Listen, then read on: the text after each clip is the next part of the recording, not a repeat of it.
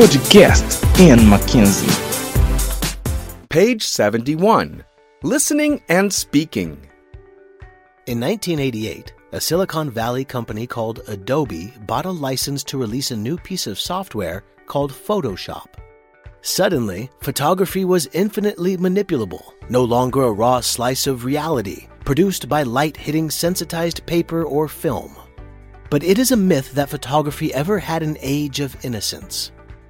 From the moment cameras began capturing reality, that reality was being faked. The very truthfulness of photography made it a perfect technology when it came to the art of illusion. In fact, the lesson of the earliest fake photos is that technology does not fool the human eye.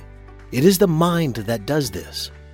From scissors and glue to the latest software, the fabrication of an image only works because the viewer wants it to work. We see what we wish to see.